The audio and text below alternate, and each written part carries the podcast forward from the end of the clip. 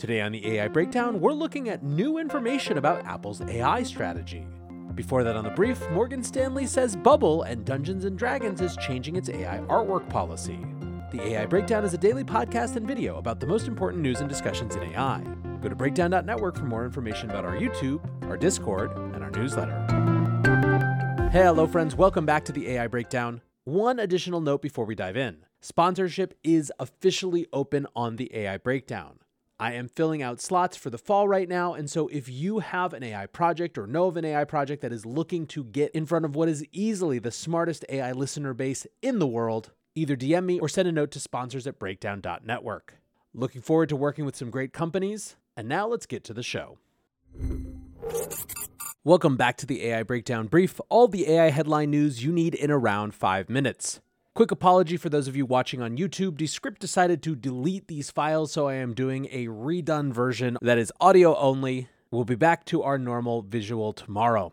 Today we are talking deepfakes, Congress learning about AI, Morgan Stanley warning of a bubble, and a big Dungeons and Dragons dust up. We kick off with a new study from University College London that argues basically that deepfakes are getting too good for people to realize. TLDR is that using a text to speech program, the researchers from UCL created 50 deepfake speech samples in both English and Mandarin. Those samples were then played for over 500 study participants, and in around 27% of the cases, the listeners thought that the speech was not from AI but was in fact real. Techniques the researchers used to potentially increase the recognition of those samples didn't really make a big difference, nor did listening to the clip several times or listening to shorter clips. Now, on the one hand, you might be thinking to yourself, huh, if people couldn't recognize deepfake speech 27% of the time, that means they could 73% of the time. That's still firmly in the majority, right? Well, researchers pointed out two things. First, this is a category of technology that is getting better constantly, so that 27% fake out rate is pretty much destined to do nothing but go up. Second, they point out, it means that if you're just thinking in terms of something like phone scams, one in four could be successful. Putting a pretty fine point on their conclusions, the study is titled Warning Humans Cannot Reliably Detect Speech Deepfakes. Basically, the conclusion that researchers come to is that humans cannot be relied upon to detect AI, so we need automatic detectors instead. Unfortunately, the crowd's overall performance in these studies was on par with the best automated detectors we currently have, and was in fact less likely to fail as circumstances changed, so right now it's not clear how viable the automated detection solution really is. Next up, as regular listeners of this show know, artificial intelligence has jumped onto the US legislative agenda in a major way. To help with those efforts, Stanford University is hosting a boot camp this week. The bootcamp is designed for congressional staffers to get up to speed across a variety of AI related issues. In fact, it's literally called Congressional Bootcamp on AI and is hosted by the Stanford University Institute for Human Centered Artificial Intelligence. The experience promises a multi day bipartisan bootcamp consisting of many sessions unpacking what AI means for international security, future of work, healthcare, and it also includes field trips to Stanford labs and interactive experiences. Stanford says that the program is for mid to senior level congressional staff, with a quote, keen interest in AI and emerging technology policy. Now, I think this is a hugely important type of effort. Staffers are, of course, the front lines for any elected official. They help them figure out what to think about new issues and serve effectively as an extension of them as they have to deal with such a diverse array of issues in any sort of elected role. Giving those staffers resources then to get up to speed as much as possible and as quickly as possible, especially around something as fast moving as AI, seems really valuable. In fact, the need for AI education is so paramount right now in Congress that Senate Majority Leader Chuck Schumer is also planning a crash course for senators this fall. The plan includes at least nine forums with experts joining to cover issues including copyright, national security, workforce issues, existential risk, transparency, and of course, the implications for elections and democracy. So here's hoping that all these educational resources help our elected officials be in a better position to actually regulate what is a very dynamic and fast moving space. Now, moving over to the market side of the house, we have talked endlessly about how important artificial intelligence has been as a theme to public markets this year. Never was this more notable during the debt ceiling debates when even the impending default of the US government on its debt, which would have been a first, couldn't break the market's enthusiasm for AI stocks.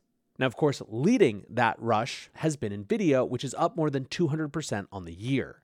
And of course, anytime you see a major stock go up that much in such a short period of time, you're going to have people start to ask if there's a bubble forming. According to a new note from Morgan Stanley, if we are using NVIDIA as the proxy, then the answer may be yes. Morgan Stanley analysts point to historic precedent in making their argument. They note that bubbles tend to rally a median 154% in the three years pre peak. And given that Nvidia is up over 200% this year, that might mean that this stock surge is in its later innings. Now, one counterweight to that is that not all AI stocks are up that much. One broader AI benchmark, the MSCI USA Robotics and AI Select Net USD Index, is up a kick butt but not yet bubbly 47%.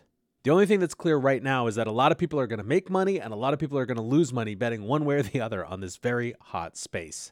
Lastly, today, some interesting intrigue from the world of Dungeons and Dragons. And actually, this is the second time in the last couple of weeks that AI and D&D have been uttered in the same breath. The first time came in a recent partnership announcement where Hasbro, which is the company that owns Wizards of the Coast, which is the company that owns Dungeons and Dragons, talked about how a new partnership would allow them to put AI-driven game mechanics into their properties including D&D.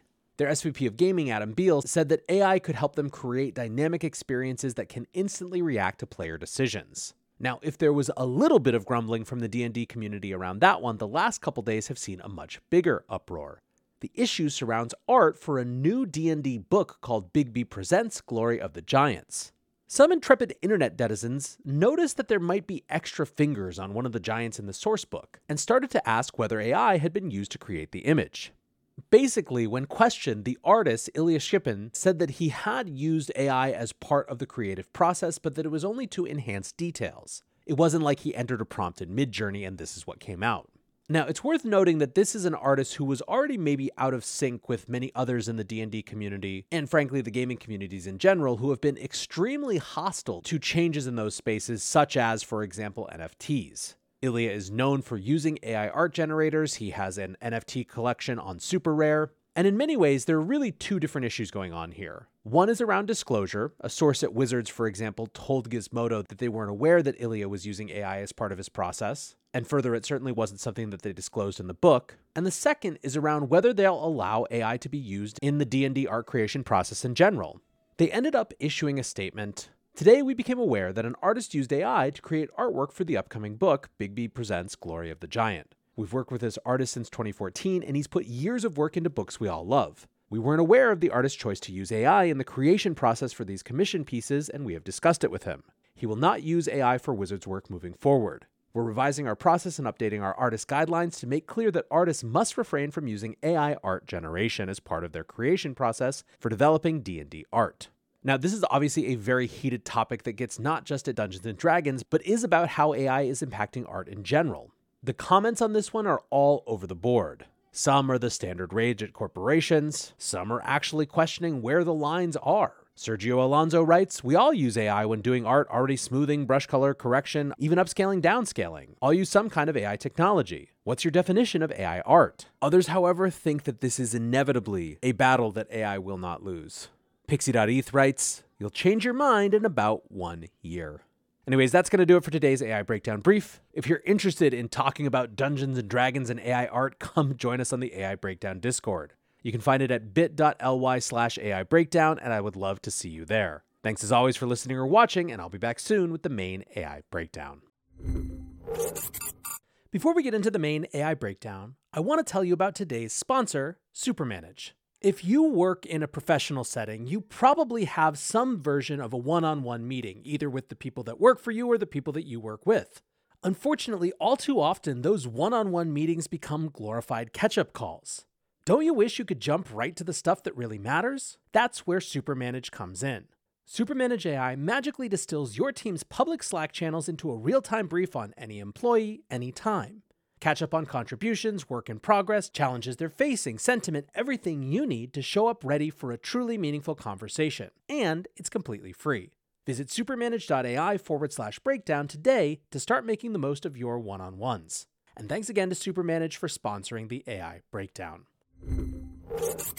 Welcome back to the AI Breakdown. Today we are talking about new revelations about Apple's AI strategy and how it relates to what the other big tech companies are doing. Now, for those paying attention, Apple has been the most quiet of the big tech companies when it comes to their strategy around generative AI. Indeed, at the beginning of June, Apple held its big worldwide developer conference where they unveiled their Vision Pro. Generative AI was conspicuously absent from that event, So much so that Wired's headline about it was Apple ghosts the generative AI revolution. Wired writes Yesterday, Apple announced new features powered by its neural engine hardware, like call screening that transcribes the first few words of a voicemail live so you can decide whether to pick up a call. But there was no mention of generative AI during the two hour Worldwide Developer Conference keynote address. The only thing that came close was an update to a feature in iOS 17 that suggests the next word you might want to use when typing on an iPhone keyboard. FirstMark Capital investor Matt Turck said The reality is that Apple is a bit behind others like Microsoft and Google in generative AI, so it smartly chose to position itself as running its own race in AI, as opposed to trying to play catch up with others. Others have basically said, look, Apple is always late to the party. What matters is what they bring when they finally show up. However, we also learned a couple weeks ago that quietly, Apple had been doing more than it had appeared publicly when it came to generative AI tools. Bloomberg reported that Apple had been quietly testing internally something called Apple GPT. It was built on an LLM foundation that Apple called Ajax, and at the time of the report, internally people had been using it for a variety of different purposes. According to the reporting, however, Apple was very, very unclear about exactly what they wanted to do with it. This despite the fact that it had become a major effort with several teams collaborating on the project. Some of the issues included potential privacy concerns, as well as wanting not to just be another also ran. Bloomberg wrote, Behind the scenes, Apple has grown concerned about missing a potentially paramount shift in how devices operate. Generative AI promises to transform how people interact with phones, computers, and other technologies. And Apple's devices, which produced revenue of nearly 320 billion in the last fiscal year, could suffer if the company doesn't keep up with AI advances. That's why Apple began laying the foundation for AI services with the Ajax framework, as well as a ChatGPT-like tool for use internally. Now, at the time of this reporting, Apple employees said that the company's tool doesn't really have anything different from a novel feature perspective as compared to Bard, ChatGPT, or Bing. It didn't even really have a UX, being accessible only as a simple web application. Now, to get a sense of how much Apple's efforts in this space were anticipated, on this reporting alone, Apple's shares went up 2.3% to a new record high. What's more, Microsoft, who of course is OpenAI's biggest partner, went down 1% on the news. And as much as Tim Cook has tried to brush off questions around their AI strategy from the market, it seems increasingly like that is no longer viable given where Wall Street has its attention focused. Which brings us back to last week's earning call, where AI got a big center stage. One part of that was a pretty significant hint that Apple has been spending heavily on AI-related research and development. Apple reported that so far R&D costs have hit 22.61 billion for 2023. That figure is over 3 billion dollars higher than the R&D spend was at this time last year. Cook pointed to generative AI as one of the big reasons. The CEO told Reuters, quote, We've been doing research across a wide range of AI technologies, including generative AI, for years. Obviously, we're investing a lot, and it is showing up in the R&D spending that you're looking at. What's more, Cook said during the earnings call that generative AI was, quote, absolutely critical to us, and that they viewed AI and machine learning as, quote, integral to virtually every product. Now, part of the reason that there may be a bit of a shift in the communication strategy around AI is the need to compensate for otherwise declining revenue and sales. Q3 earnings were down, and in particular, iPhone sales fell short of what analysts had been expecting. Outside of the earnings call, the other place that analysts are reading the tea leaves around Apple's AI strategy has to do with their hiring. Over the weekend, the Financial Times reported that Apple is seeking to bolster its expertise in generative AI on mobile devices. FT points out that Apple is hiring for dozens of roles across offices in California, Seattle, Paris, and Beijing to work on LLMs with a specific focus on compressing models so that they can run efficiently on mobile devices. There are a couple big benefits of that, which get to how many think Apple may be trying to distinguish its particular strategy. FT writes The benefits of running AI software on phones without the need for an internet connection or to send data to the cloud are that apps can run more quickly and allow a user's data to be processed in a more secure and private way. One job posting is looking for a senior software engineer to, quote, implement features that compress and accelerate LLMs in our on device inference engine. Another says that they're looking for someone to bring, quote, state of the art foundation models to the phone in your pocket, enabling the next generation of machine learning based experiences in a privacy preserving way. Apple has, of course, made a huge investment over the last decade in being the big tech giant that cares about your actual privacy. It's a way to hit at competitors like Google and Facebook for their ad driven models, which require, by definition, the capture and accessing of lots of information about users' preferences, behavior, and interests. Because Apple is selling devices and services, they don't require the same sort of data from users, and they've leaned into that trying to build products that are inherently more privacy preserving. Now, one of the big ways that people see the AI space evolving is that instead of people just using ChatGPT or other third party LLMs, it feels likely to many that we'll have some form of personalized model that's trained specifically on our particular data. You're already seeing startups try to build that now, such as Quiver, which I've talked about here before, and many think that Apple is in an extremely privileged place to potentially make a play in that area that would certainly give it that differentiation that changes what it's offering as opposed to Google and Meta, who are developing their own foundation models, and Amazon, who's making a bet with their Bedrock service that enterprises are going to want to have access to many different models that they can customize for whatever proprietary purposes they want to use them for. And so while everything isn't totally clear yet, you really are starting to see how different big tech companies' AI strategy is coming to the fore and in particular, how it's changing or validating how they've operated in general. Microsoft is, of course, trying to integrate AI everywhere faster than anyone else in a way that, in some cases, takes advantage of the lock in they already have with professional users, such as the $30 cost for Copilot inside the Office suite, and in other cases, is trying to use it as a way to leapfrog their products that have been behind, such as Bing AI, directly in the browser. Google is likewise trying to put AI everywhere and is in the midst of figuring out how effectively to disrupt itself by changing the search experience that has been core to the internet for so many years. Meta strategy is one of the most interesting in that it's a big shift to the open source world, where Meta is just constantly pushing foundation models and other models like Audiocraft, which I talked about last week, out into the public and trying to get people to build on top of them. Now, how much value that ultimately means accrues to Meta is, I think, an open question, but it's certainly notable as a strategic approach.